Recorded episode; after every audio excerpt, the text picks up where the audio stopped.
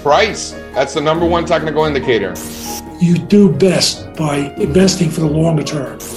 If you can't explain what the business is doing, then that is a huge red flag. Some technological change is going to put you out of business. It really is a genuinely extraordinary situation. Welcome back. I'm Hayden Brain, and you're listening to Opto Sessions, where we interview the top traders and investors from around the world, uncovering their secrets to success.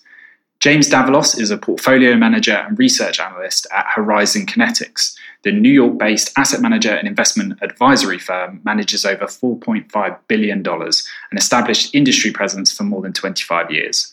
James is the co-portfolio manager of the firm's new Inflation Beneficiaries E T F, ticker I N F L.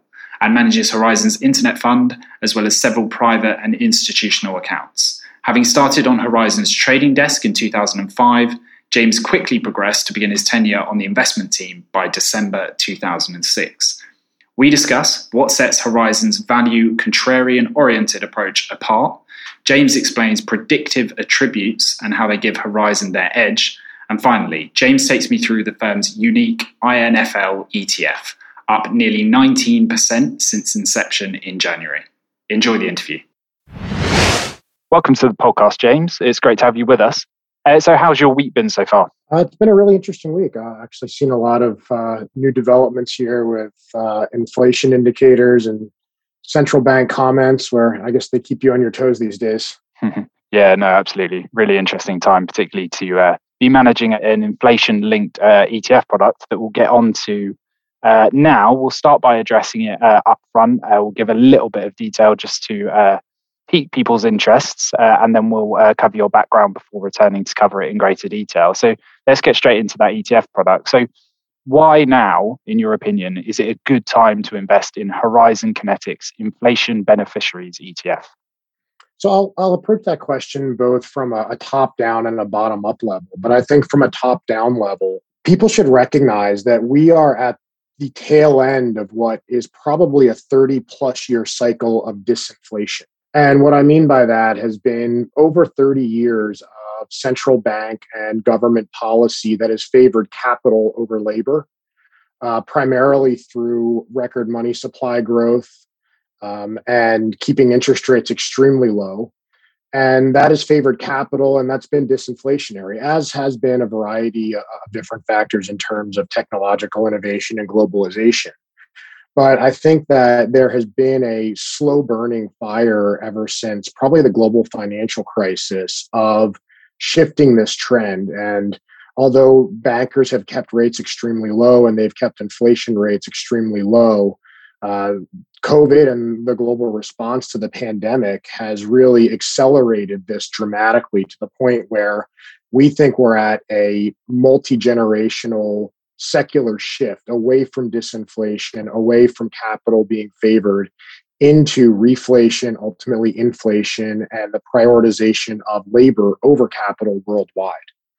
And I think that the number one thing to, to look at is you need to remember that inflation benefits the debtor.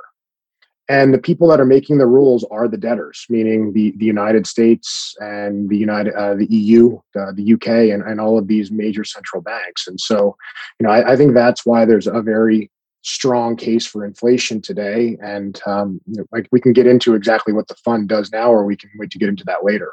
Yeah, absolutely. Let's get into that in great detail in a bit. Uh, we'll cover your background now just to give uh, listeners a bit of context into kind of what you are and, and what you do. Uh, but I think it's fascinating that essentially we're at a bit of an, an inflection point, really, and kind of how useful and successful this product could prove uh, in the short to medium term. Um, so that that's fascinating. And one of the key reasons, I suppose, we wanted to talk to you today. So as I say, we'll get onto that into detail shortly. Uh, but this is probably a good juncture at which to to turn to your background and what you do on a day-to-day basis. So you started your career on the uh, trading desk at Horizon in two thousand five, I believe. Was this your first role in finance after after uh, securing your finance degree and M B A? Yeah, so I actually um, just came right out of undergrad and was very naive and young and was able to secure a role on the trading desk, which was which primarily was was order entry. But the the partners at Horizon noticed my interest in more of a research role and, and being a little bit more dynamic uh, on the team. So they started to allow me to attend research meetings and provide data mining and, and background information to some of the analysts and portfolio managers, and then ultimately transitioned me uh, into a junior analyst role. Um, and then they also um, were able, they Uh, enabled me to get my M B A at night um, at, at N Y U, which was kind of right down the street from uh, where our offices are. Yeah, great. Uh, and I imagine that gives you quite good perspective. Having worked for those different roles within the business, you've got quite a unique perspective on and kind of uh, on how it's run and, and, and what each team's doing. Uh, but predominantly, when, when you were trading and on the trading desk, what were you trading? What assets? Or was it a bit of everything? I'd say it was ninety-five percent equities. We... Horizon does traffic in what I'd call asset eclectica. So there'd be times when we were doing rights and warrants and preferreds and some convertible debt. And then actually back then we were even doing some some bankrupt uh, some bankrupt bonds and some of the, the utilities and then um, bankruptcy claims and things like that. But the vast majority was your fairly vanilla, major exchange listed, very liquid uh, global equities. Yeah, great. And then, as you say, you sort of transitioned onto the investment team. Was that always a goal? Did you always have that in mind, or did it become apparent that you perhaps more suited to that side of the business? How did that come about? I think when I first joined and the, the firm and when I first was was introduced onto Wall Street, I had this grandiose view of trading where I kind of thought everybody was, you know, sitting in these pits with, you know, thousands of screens around them and, and trading for profits all day long. And you know, what what reality was was far less uh, intriguing, and obviously, I came to realize how difficult it is to actually trade for a profit. And Horizon really is more just order entry. So, I quickly realized that I'm far more intellectually curious and far more adept to poring through financial filings. And I really like the I I liken investing and value investing and equity investing to solving a puzzle where you're given a lot of the inputs, but then there's always these unknown variables that you have to make your own assumptions over and then reach a conclusion. And that's something that I really just love doing personally. Yeah, well, I mean, you're now a portfolio manager and you retain some of those research responsibilities, as I understand it as well. So uh, to go through what you're actually managing, you co-manage the Inflation Beneficiaries E T F that we mentioned. You manage Horizon's Internet Fund. Uh, you manage several private funds and institutional accounts as well. So we'll talk about the E T F later on, as I said, but uh, the, the Internet Fund piqued my interest. What is the objective of that product? The Internet Fund was actually created long before I joined the firm in nineteen ninety-six. And in nineteen ninety-six, the Internet was not ubiquitous in, in any way, shape, or form. I think in many ways, people thought it was this kind of crazy tech thing that these people on the fringe were doing in Silicon Valley and elsewhere. And some of the partners at the firm recognized that this could be a once in a lifetime secular investment opportunity, but it was somewhat at odds with Horizon being a Graham and Dodd fundamental value firm.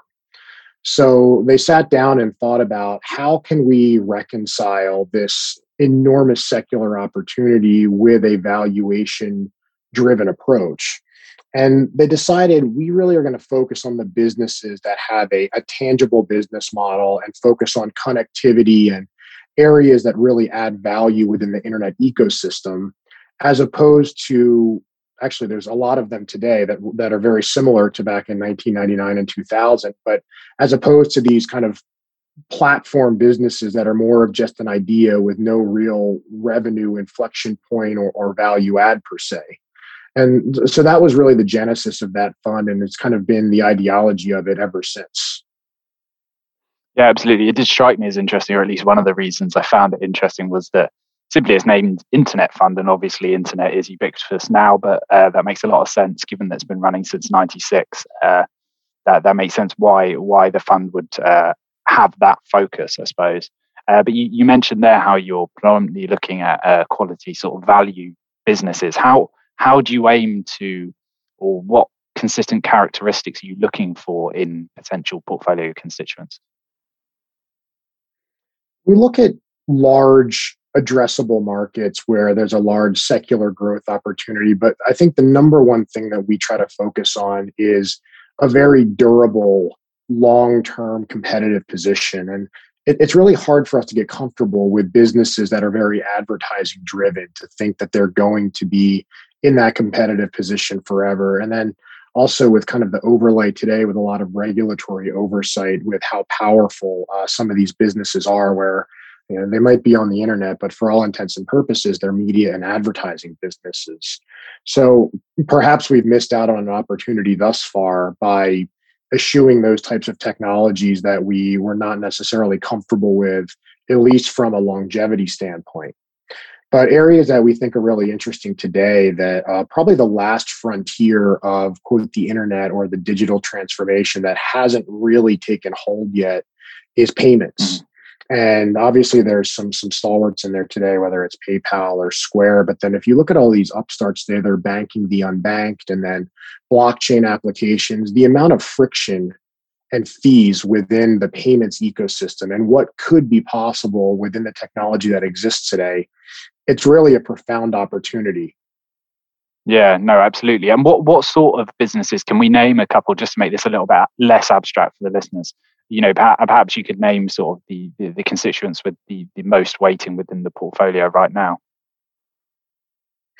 Sure. I, I think so one of the biggest within payments is PayPal. And yeah. I think obviously there's a lot of competition out there, but PayPal is a master at security. And ultimately, as the world develops and payments become more and more seamless, security is going to be one of the most important factors out there. Um, actually, along that same vein, we own a company called Khaki, which is a Uh, what I call it a defense uh, technology company. So they are effectively doing all of the cybersecurity, surveillance, and digital functions of the U S federal government, so C I A, N S A, and upgrading all of the government systems from analog to digital. And so this is a, a fifty-year secular growth, and it's something that's incredibly difficult to compete with. And I'd say one other area that is we're somewhat um, off the beaten path, uh, you know, becoming more mainstream by the day, is that we also have some cryptocurrency exposure, mm-hmm. where uh, the, the founders of our firm have very strong views that the the potential of blockchain and the potential of these types of, of applications long term are absolutely enormous. Yeah, great. I mean, uh, we we should mention here that the fund is up over one hundred percent over the last twelve months. So. Uh, and that was when I checked, I think late last week. So it might have slightly differed by by now, but needless to say, the, the fund has performed extremely strongly over that time period. What what do you think is is the reason for that strong outperformance? I think a lot of it has been related to some of the these high quality digital transformation businesses, also some of the crypto businesses. And you know, one of the unique things is if you were to overlay the fund against, let's say, the, the Q Q Q with the NASDAQ, we, you know, we own zero representation of the FAANGs or zero representation of kind of these new age software as a service companies, which have all done remarkably well. It's, we think we're focusing on things that have a lot, a lot more potential for monetization and a lot less room for competition long term. And so, you know, we tend to correlate very differently. So the, the NASDAQ had a monster year last year and the fund did fine. Um, but again, this fund's doing remarkably well this year. The NASDAQ is having, well, I guess compared to recent history, a somewhat uh, slow start to the year. So we're doing something very different, but we're trying to focus on things that we can really get behind over five, seven, ten year periods. Yeah, great. And your point there about doing something different uh, is, is quite a nice segue, I think, into our next section, which is to explore Horizon's investment philosophy. So let's move on to discuss uh, the company's investment thinking and what potentially sets it apart from, from its peers.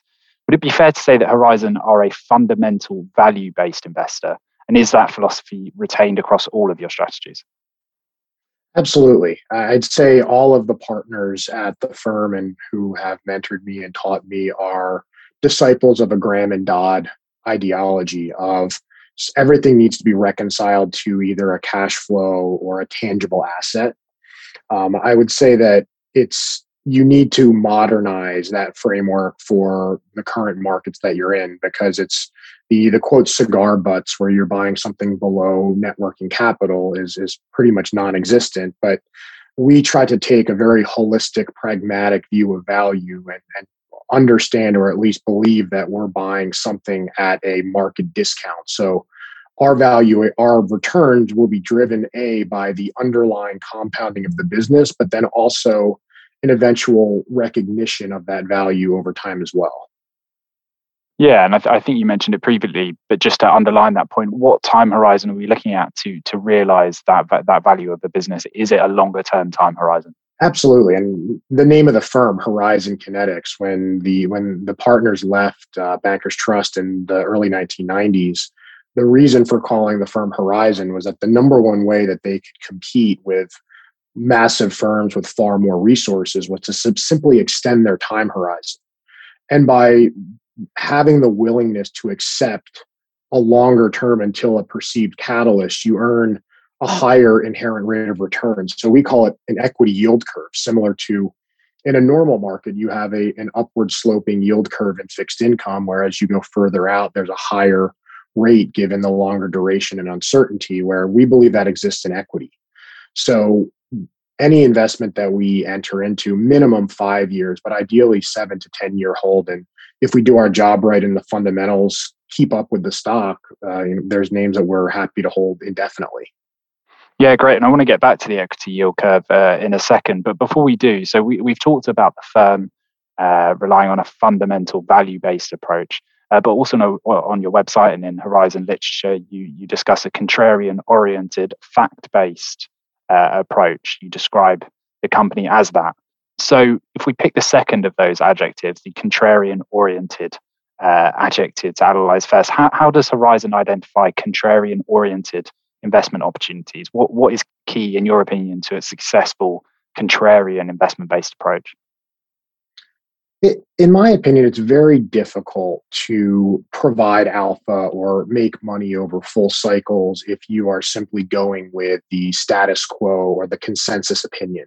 And so we try to find areas of inefficiency where we can have a well-founded, well-thought-out contrarian opinion, which enables us to purchase and sell securities um, using different frameworks and often having um, a, a bigger discount.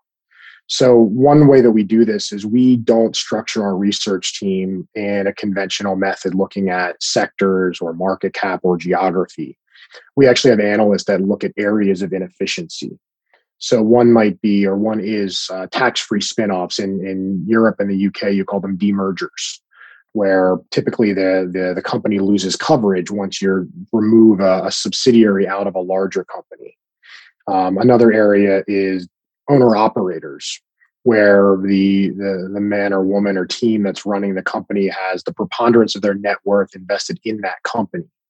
And so they make very different types of decisions. And often it's very long-term oriented. They're not focused on quarter-to-quarter earnings. And so they and they also don't do a lot of business with the street. So they don't get the attention that agency-operated quarter-to-quarter companies do. And so we feel like we can find inefficiencies there. And so those are just two of probably seven or ten verticals of inefficiencies that we focus on. And we believe that by starting the process there instead of the conventional framework, we can come at things with a very different mindset and arrive at a well-informed, different opinion that then might be conventional wisdom. Yeah, okay, that makes a lot of sense. So the third adjective in that description I read out a, a moment ago was fact-based. Can you explain a little bit more about what Horizon mean by this? How are you fact-based in your approach?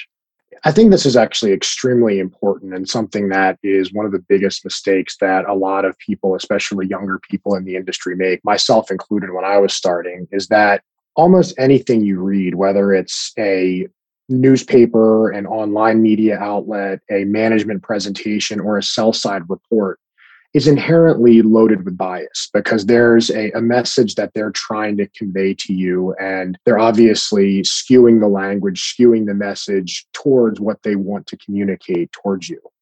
So by fact-based, what we mean, and Murray Stahl has always been adamant that us as his analysts and team always go to the source document. So instead of relying on, and you know, these are all great outlets for information, Bloomberg, Wall Street Journal, New York Times article, find exactly what they're sourcing, go directly to the source document, and then make a determination based on the empirical evidence and the empirical information yourself, instead of having somebody else interpret that and, and present it to you. So based on that, we actually do little to no interaction with sell-side research because of that exact factor. And you know, in, in many cases, we often don't seek out uh, meeting with management unless it's for something very specific, um, as opposed to simply doing a, a quarterly update. And I feel like that really allows you to take a step back and be objective and formulate your own opinion without the bias of having all of these other um, forces influencing your decision-making. Yeah, so going to the source is finding that source bit of material that a Bloomberg or a Reuters uh, publisher might have used to inform their piece, rather than talking to the C-suite or uh, you know the C E O, C I O, et cetera, at one of the companies that you're potentially looking to invest in. Is is there a distinction there, or actually you trying to have those conversations as well? Generally, no, but if there's something very specific, uh, you know, it's gotten a lot more difficult with Regulation F D to get Um, information from the C-suite than it, than it used to be. Generally, if there's a, a source document where we can pull it, or if there are government statistics or underlying data where we can go directly to an independent third party for that information, we prefer to start there and only if necessary, then utilize other resources. Yeah, okay. That makes a lot of sense. Well, then to to to kind of build this picture of Horizon's investment philosophy, you also highlight four concepts fundamental to the firm's investment approach. One we've already mentioned, which is the equity yield curve. So let's, let's start there. I guess it's more of a tool than it is a concept, but how does an emphasis on this curve enable Horizon to identify the enormous level of return often available from securities that have been discarded or actually even ignored by conventional investment practices? Sure. So the two things we really focus on are the quality of the business and the business model, as well as the valuation. And in some cases, you can identify a great business with great fundamentals, and it's trading at a very low valuation. And often the reason is that the consensus opinion is that there's no catalyst to realize that value within six, twelve, or often within the arbitrary December thirty-first calendar year, because ninety-five percent of people in this business are compensated based on a year-end performance number. And if that's how you're compensated, you're not interested in investing in something where you don't think that there's a catalyst before that date.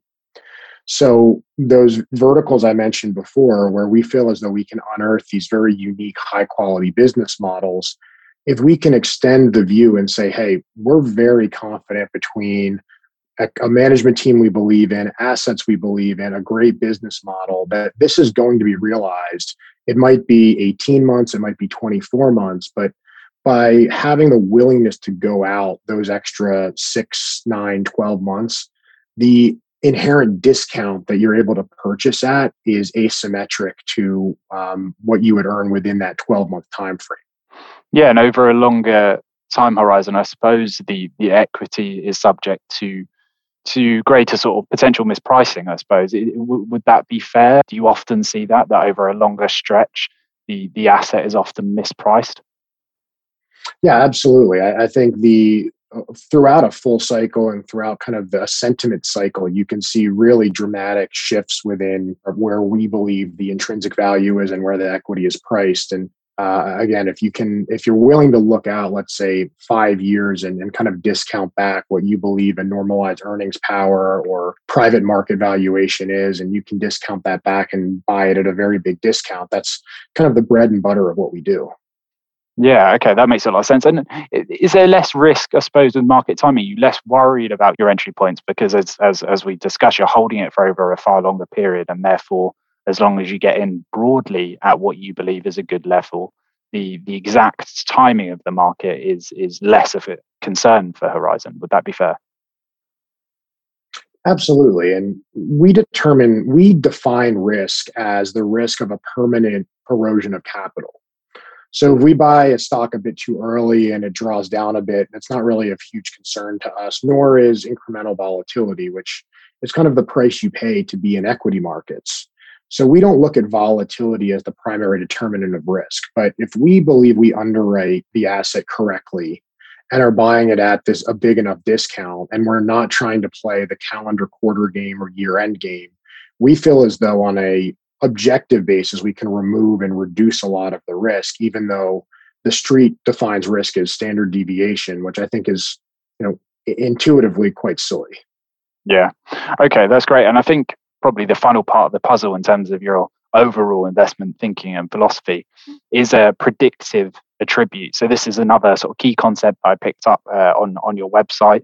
Uh, and it, I think it uh, kind of reasonably describes most stock statistics as descriptive and backward looking in, in their nature. Think about things like size, trading volume, volatility, for example. That makes sense. But what are predictive attributes then in that context? Can you just talk us through some and explain what they are?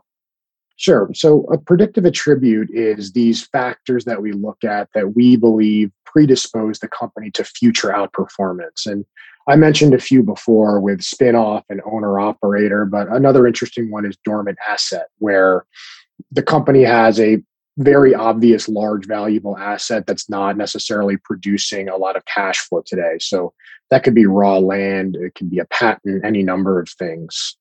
Um, Another could be a sum of the parts, where we believe that there's a variety of businesses within one holding company. And if there's uh, management willingness to basically extract that value over time, they can they can extract that. And so in many cases, you might have a spin-off company that has owner-operator management with dormant assets that is trading at a large discount to our assessment of intrinsic value. And so based on all of these predictive attributes that are could all be lumped into one company, we have a much higher confidence interval that that's going to be realized over time, given our experience with companies that had these attributes. And so, you know, that's a big part of our process, is looking at uh, history and, and understanding what has contributed to our past successes, what's the commonality. And that's really where these predictive attributes are derived from. Yeah, absolutely. And do you think you're relatively unique in, in focusing on those if you if you compare yourself to peers in the same space? Definitely. Uh, you know, people will focus on these in, in certain niches or, or certain pockets, but it, it's very rare that somebody does this as their as their complete methodology. Um, you know, I, I think that there's certainly people in the long short space that focus on spin-offs and rights and warrants, and then, you know, maybe some other people that focus on management, but it's rare that people, that anyone will take all of these different areas and then combine them into one kind of predictive attribute matrix. Great. Okay. That's perfect. So let's move on to discuss the current market environment then, and we'll focus on inflation and currency debasement so we can set the context properly for an analysis of the Horizon Inflation E T F that we discussed earlier. So firstly, inflation. The March U S Consumer Price Index reconfirmed core inflation was up zero point three percent month on month. Uh, readings from April and May could be similar. Uh, thus, headline inflation is likely to accelerate up to three point five percent year on year by May, the fastest pace in a decade. So obviously, let's, let's address that. Some of that's subjective. So first of all, do you agree with that assessment? I do. And I, I think one of the areas that that is causing so much confusion with inflation is, what is inflation? So the Fed and governments are looking at consumer price inflation, so C P I. And the, the C P I basket, if you will, is subject to a variety of adjustments that I think might um, contribute to it not necessarily aligning with my experience as a consumer in the United States. One is a quality adjustment, uh, which basically just says if You know, a flat screen T V is infinitely better than one ten years ago, and it also happens to be a lot cheaper. So based on C P I metrics, that's disinflationary. Uh, similarly, there's substitution, where if you like having a nice prime rib every night, but it becomes too expensive and you substitute chicken, uh, that results in a muted inflation number. But I do think that the C P I number is going to run high, and I think that it's going to actually trend higher and higher over time. But the leading edge of inflation is probably, well, it already has been in financial assets. So inflation just refers to anything with rising prices. And I think it's indisputable that you've seen financial asset inflation, whether it's equities, bonds, privates, or any number of yielding assets. But now we're seeing P P Is. So the producer prices that are also moving, and look at any number of companies that are guiding on cost pressures and saying, we're going to have to increase prices based on our Uh, producer price inputs. And I think the last piece to this puzzle to transition from P P I inflation to a stronger, sustainable C P I is going to be wages. And you're seeing a lot of pressures mounting there as well. Okay, then. So based on that mix, do you, do you expect persistent inflation in the medium term? Will there be a lasting shift in inflation this year, do you think? I do. I, I think that the dynamics of inflation today, there, there's a few variables that this transitory narrative are missing. One is that a lot of the inputs that are going into the supply chains, yes, there's bottlenecks, but the supply side has shifted so dramatically over the past fifteen years. And the nature of increasing supply, whether it's copper or lumber or agricultural products, energy, base metals, you don't just snap your fingers and then add a couple million tons or barrels of supply. These are very long cycle um, investments. And all of these industries have had decimated CapEx and investors fleeing the sector, not for years, but for over a decade in many cases. Uh, the other factor is that I think the transitory narrative is missing is wages. So right now there's any number of seasonal businesses that cannot hire. And it's because of the incentives of people not to work. But then what's probably going to happen is they're going to have to increase wages. And then once you cross that tipping point, it's very difficult to increase all of your employees' wages to incentivize labor. You can't just pull the rug out and stop that. So yes, you can always raise interest rates to, quote, tame inflation and financial asset speculation, but these are underlying fundamental things that are happening in the real world, not just the paper financial world, that are probably going to lead to a much more sustained inflationary environment. We hope you're enjoying the episode. For interviews like this every Thursday, subscribe wherever you get your podcasts. And while you're there, make sure you give us a star rating and leave guest suggestions along with any other feedback in the review section. Now, back to the show. Yeah, so uh, what kind of role do you think uh, U S stimulus measures will, will have then? Because you talk about incentivized labor there. Obviously, if the government is propping up the economy to a certain extent, that's bound to to play a part in this narrative. Is is that fair? It is. And I think that obviously they're not going to be giving out stimulus checks forever. Um, but the bigger shift is now, and we'll see what the ultimate package looks like, but you're talking trillions of dollars mm. of fiscal stimulus. So we've reached the lower bound worldwide, the entire O E C D world. There's not much more you can do with monetary. You're at or near zero in much of the world. And you know, even the U S, even though our, our yield curve is a bit steeper than Europe and, and other parts of the world, it's you're almost at the lower bound. So going forward, we're shifting from thirty, forty, fifty years of a monetary-oriented Fed to fiscal. And fiscal actually puts money in the median household's pockets over time. It empowers labor.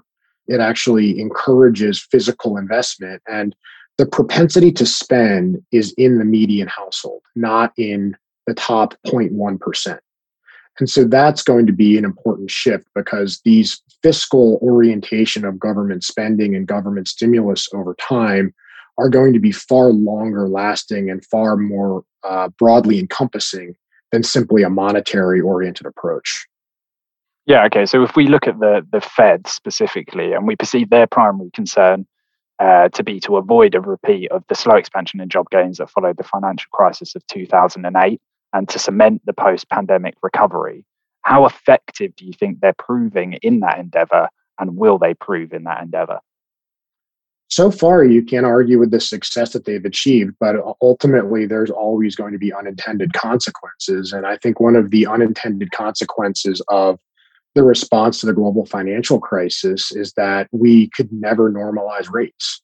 Uh, there were a couple attempts, and every time that it, it got going, the markets reacted fairly violently, and they were unable to sustainably raise rates. And so I, I think it's fairly naive to think that there won't be long-lasting, unintended consequences of this. But I, I it, it's hard to say. I think from a, a society standpoint, there is an imperative to get people employed, get the economy up and running, and not allow the type of um, really destabilizing events that happened during the global financial crisis. But it's far harder to gauge what these unintended consequences are going to be further down the road.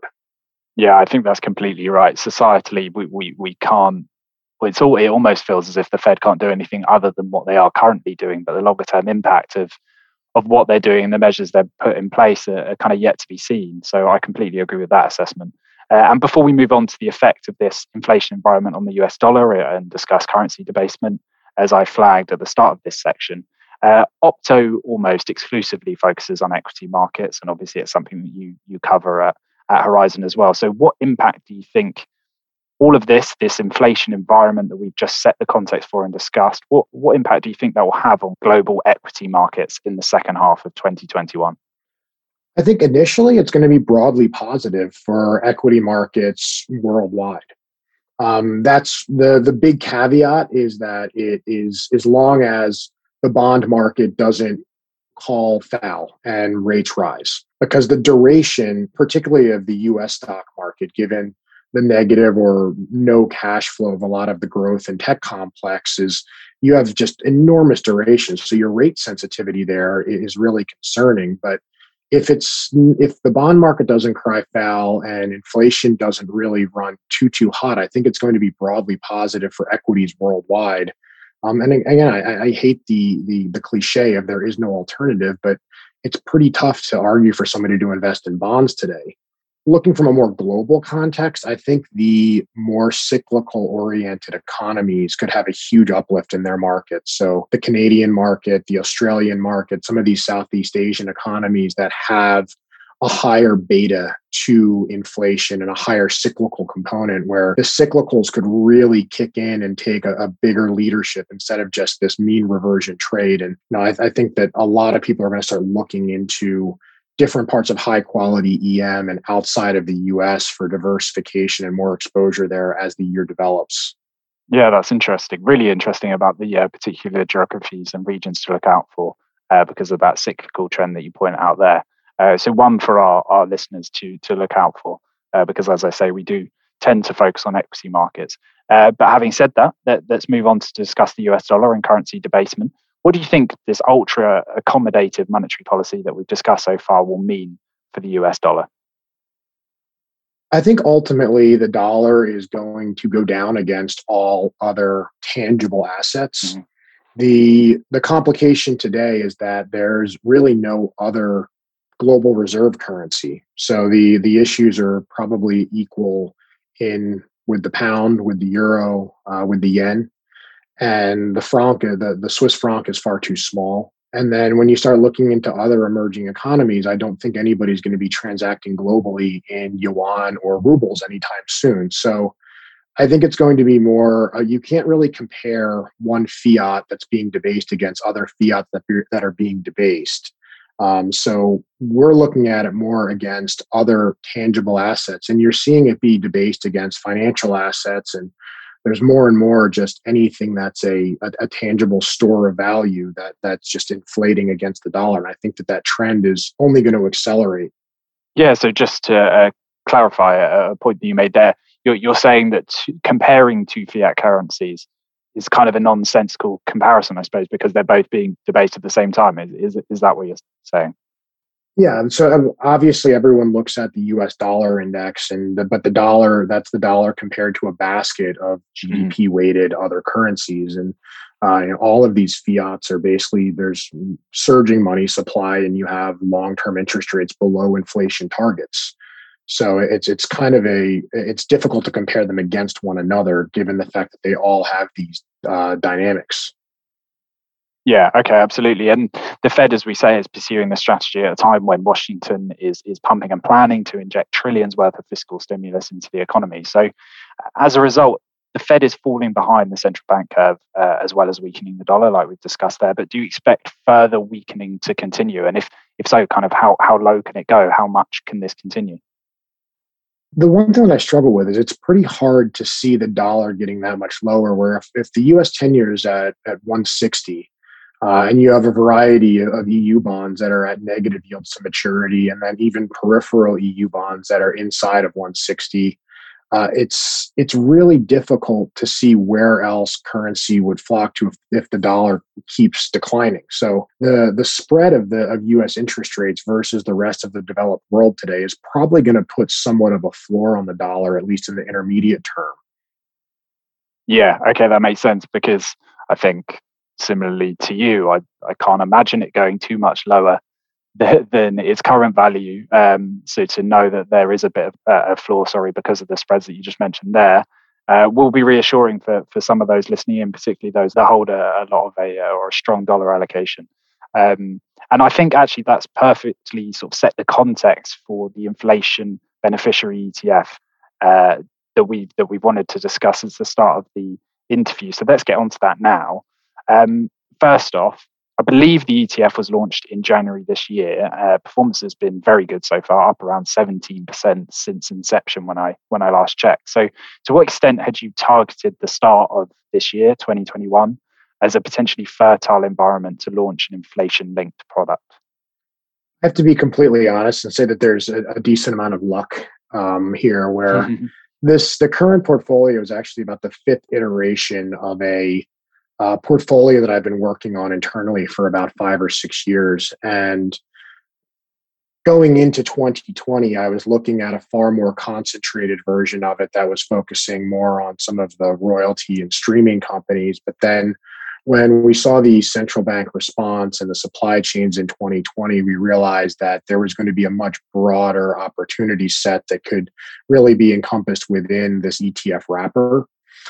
And we worked extremely diligently to get this launched in the back half of last year. But, um, you know, it, it takes a while to get all of your paperwork done and then to get in through um, the board meetings and then ultimately to launch. And so at first we were trying to get launched in December and then it got pushed out into early January. So um, obviously it was very fortuitous in terms of where the market is um, for when we launched, but it's It's been a very long time and a long, thoughtful evolution to get where we are to today. Then that combined with a bit of luck launching as this became a hot button issue this year. Yeah, well, I mean, it certainly worked out well. And uh, are there similar E T F products out there like this one? Um, and if if so, why do, why do you think this one's superior? I would say not similar objectively in, in what is actually being done in the portfolio. It's it's more, this is a very nuanced portfolio that is investing in hard asset capital light businesses. So there's plenty of real asset funds out there that are investing in infrastructure and real estate with a yield. And there's plenty of upstream commodity, precious metal or energy E T Fs. And then there's also plenty of TIPS E T Fs. But all of those things are really kind of not as efficient of a way to play this over the long term as what's being done in this vehicle. So I, I can objectively say that I think that this is an extremely unique, one-of-a-kind product. Yeah, okay. And is that long-term sort of time horizon and the way you you would not advise but expect people to invest and interact with this product, is that another reason why it's different? And it, it, again, is that reflective of the Horizon strategy and investment philosophy? Yeah, absolutely. That was one, that was one of the most important things that we kept working through when we were thinking about what type of product to launch, is that we don't want it to be a binary bet on inflation or a one-time trade. So a lot of those other areas that I mentioned might be a three, six, nine, twelve-month trade to try to basically capture uh, expectations shifting.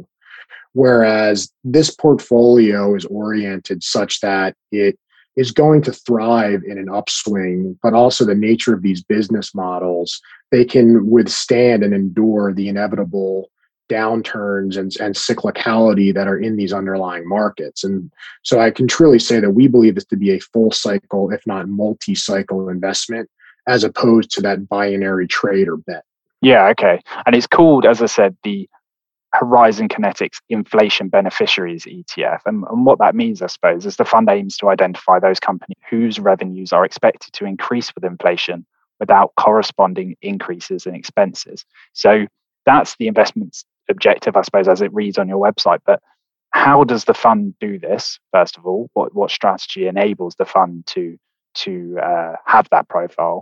And uh, secondly, if you could answer what consistent characteristics you look for in each of the uh, portfolio constituents, uh, that'd be really interesting too. Sure. The the firm has focused on something that we call hard mm-hmm. assets for decades, um, actually long before I joined. And a hard asset is nothing more than a physical, tangible asset that is finite and high quality. So there's pricing power and there's a finite supply. And within that universe, we then look for an advantaged business model that is asset light, or excuse me, capital light, where there's a lot of scalability in the operations of the business. So the first factor is to identify these hard assets that we want to take a secular view and have exposure to, but then eliminate that business model risk that's so common within the industry, which is high capital intensity, meaning high working capital requirements and high balance sheet leverage. So the commonality of all of these companies in the portfolio is you have very high operating margins, very high operating leverage or scalability, uh, and then minimal to no balance sheet leverage. And so that business model dynamic is what really enables these businesses to compound over the fullness of time, as opposed to the more capital intensive peers that you might see in the quote unquote hard asset world. Okay, yeah, so that makes a lot of sense. So that to to achieve that and retain that sort of exposure, then how actively is the fund managed? Are you fairly nimble in your portfolio construction? I'd say we're fairly nimble, but most of these companies we believe we're buying at a substantial of enough discount, and then we have a fairly um, strong view on the fundamentals of the underlying markets themselves that the indicated hold for anything we have today would be at least three to five years, if not five to seven years. But the the nature of inflation is going to shift, where I think that you'll you will see a shift from these P P Is into C P Is, and we really want to have the ability to orient the fund towards all of these different facets of inflation to try to capture uh, as much of that as we possibly can. Yeah, and the fund has significant allocations to uh, commodity-based businesses as well as marketplaces and exchanges. Having looked through the portfolio, there's significant weightings towards those sorts of companies. Can you explain why those types of businesses are targeted? Yeah, and so commodities, for in the first point, there's there's a decent amount of energy exposure, precious metal, base metal exposure, and these are hard assets that are finite, high quality, and ultimately there's going to be pricing power. And as I alluded to earlier, all of these industries have been in somewhat of a bear market or secular stagnation for anywhere from ten to fifteen years. You can go back to two thousand five for the last copper peak, or two thousand eight for the last energy peak, um, two thousand eleven for the last gold peak. And due to the nature of disinflation throughout the recovery from the global financial crisis and then capital fleeing these areas, the, the supply dynamic is very, very different today. So we think that you could be in for a multi-year, if not a multi-decade reversion um, into where supply is going to be so much more important than incremental demand, especially as these fiscal measures hit. And so that's, we have a very constructive view there, but then also within kind of the ag complex and some some more niche areas within kind of lumber and, and things like that. But moving over to the other side, the, the marketplaces or exchanges that you mentioned, they're such fabulously unique businesses that I don't think many people truly appreciate um, what high quality businesses they are, where an exchange is, is essentially a, a toll booth. It's a, it's a financial supercomputer that matches buyers and sellers, and they take their commission on transactional volume. And some of the biggest contracts that are traded today are in interest rates, currencies, soft commodities, and hard commodities. And so if you were to envision a world where C P I was above three, and it'd be hard to imagine the ten-year treasury wouldn't move at least above two. The amount of volatility in rates, currencies, and the commodity complex would be absolutely enormous. And all the exchange needs to do to transact an extra trillion dollars plus is maybe plug in a new uh, mainframe. So these are pro-cyclically aligned with these inflationary and volatility forces as at odds with a lot of the rest of the market. And, you know, there's nuances to every one of these business models, but given that operating characteristic is why we have such a, a strong view on, on these exchanges and these data companies and other types of these kind of processor middlemen types of businesses. Yeah, okay, that makes a lot of sense. And and uh, it struck me just with the marketplaces and exchanges kind of point and, and the investment case there, to what extent has the building of retail activity uh, and participation in particularly equity markets uh, contributing to the investment case on the exchange and marketplace side of things, or does that not figure? It does figure, because the finan- the financial innovation that's taken place, even since I joined the industry in two thousand five, where we used to pay five cents a share commission, and today it's, you know, it's abnormal to pay over a penny or even a penny. But the amount of volume that technological innovation has permitted, I mean, nobody could sit there on their smartphone and buy stock sitting in line for lunch. And uh, today, obviously, people do that. And then there's algorithms and there's momentum funds. And so all of this volume just creates more and more opportunity for then market makers and different types of market participants to then engage more and more. And so one of my colleagues coined the phrase volume begets volume. Mm-hmm. So as more and more of this volume enters the marketplace, there's more opportunity for other people to enter, which then creates more and more opportunities. So there's really two factors driving it. A, the retail participation, but then also that's enabled by technology and the speed and the low latency. Yeah, okay, that makes a lot of sense. So the access and the, the very cheap access that a lot of the market are now getting is essentially a tailwind for for this fund and the performance of it over, over the medium term. Um, that's that's a really interesting sort of theme uh, that this this fund is exposed to, uh, and and one that, that I'm happy that we were able to pull out. Uh, and just before we move uh, away from portfolio construction um, and just how the fund shaped up over its relatively short history, have you found any biases towards particular geographies so far within the portfolio?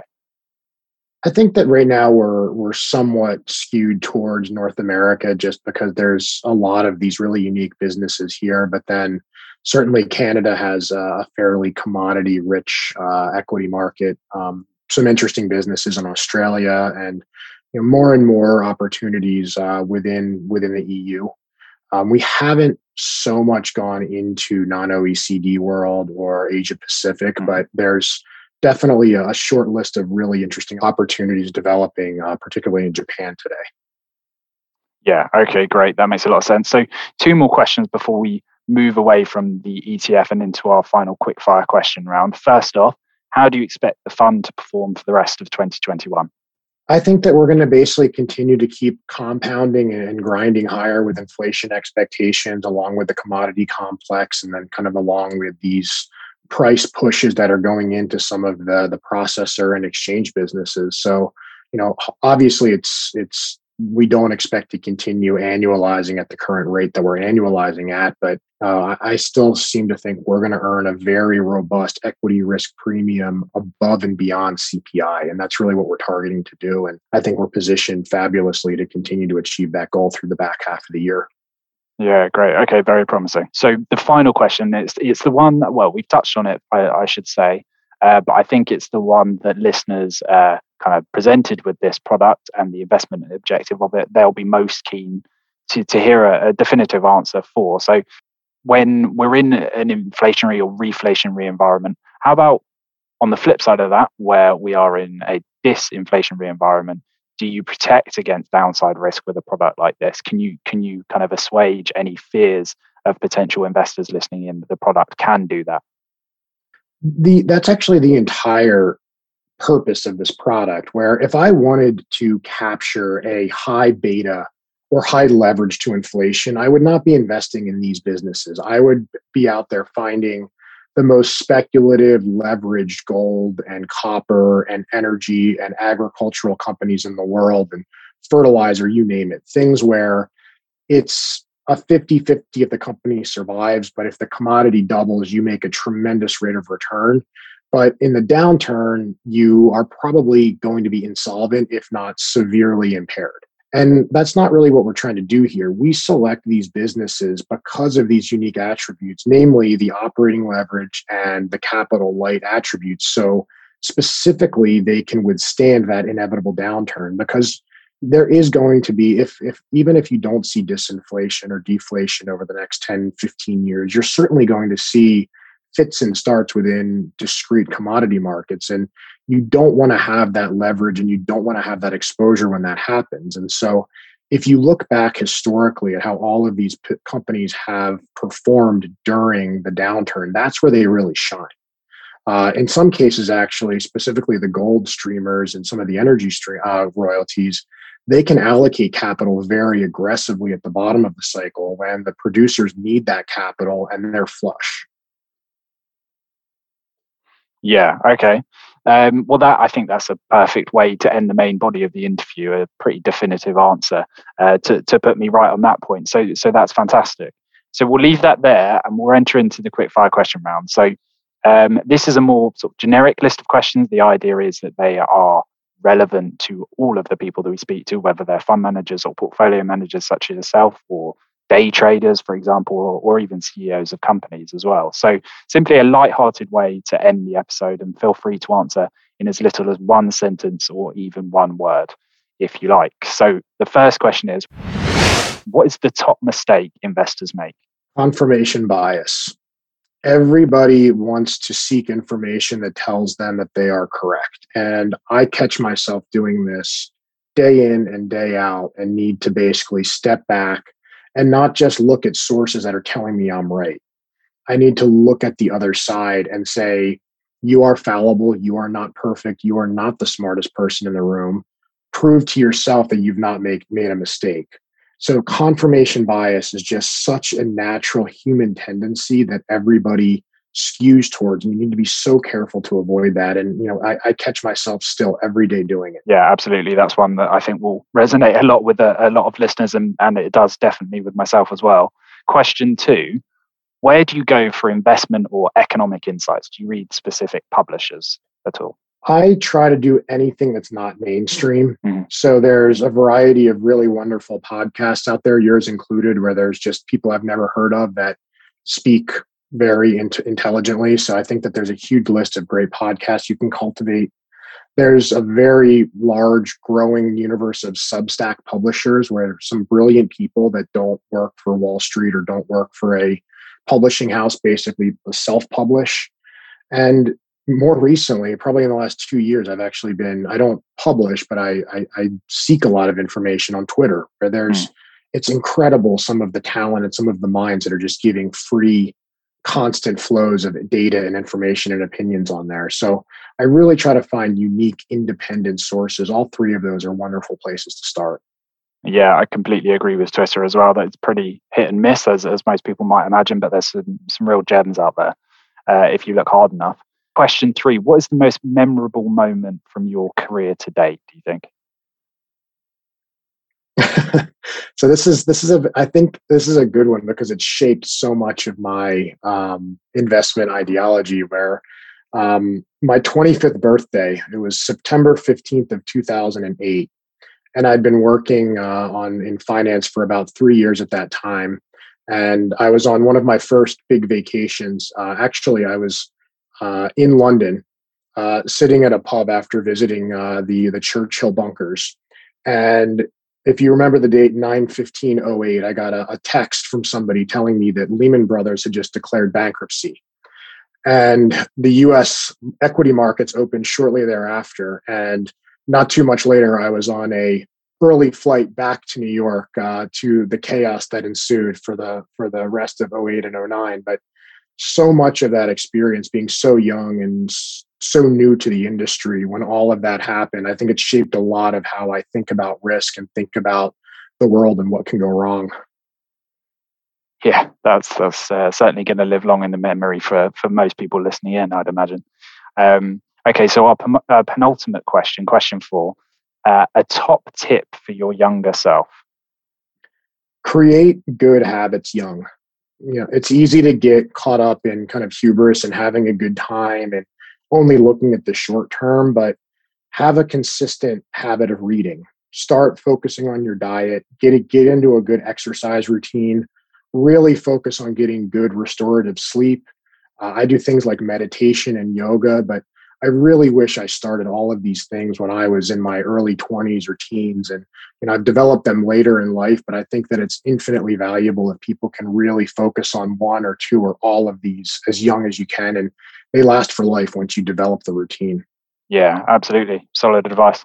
Okay, so our final question, and this is essentially the, the Opto question. We aim to speak to the people and companies outperforming benchmark returns. So what is an investor's best source of alpha? So if you had to narrow it down to one thing, where do you think the great investors derive their outperformance? So I've noticed this with all of my mentors and partners at Horizon. They have a very unique ability to look back at their experience with decades of investing. And you don't need to have decades of, of investing experience, but look at what has gone right for you and look at where you've made mistakes and set a fact pattern and recognize those patterns. So having pattern recognition where it's like, wait, I've seen this narrative before and it led me to a lot of money, or wait a second, I see a lot of these patterns and I got trapped and I got hurt. So to really learn from every experience you have and develop that fact, pat, that fact pattern, recognize it, and then have a plan of action. It's just, it makes your process and your your analysis so much more efficient and objective if you can really fall back on those types of, of, of pattern recognition. Yeah, absolutely. Um, okay, well, great. Thank you very much, James. I think that's the perfect place to end. Uh, it just leaves me to say thank you again for joining us on the podcast. It's been a it's been a real pleasure. Yeah, thanks so much for having me. This has been great. I really appreciate it. Thanks for listening, everyone. Just a quick note before we sign off. If you're looking for an easily digestible daily update on the markets, this might be of interest. Opto Updates is our short newsletter sent every day during the trading week, giving you a bulleted list of the top seven stories from the global stock markets. We've done the hard work for you, highlighting relevant opportunities and trends. And in addition, we'll also keep you notified of any new products, stock reports, or webinars from the Opto world.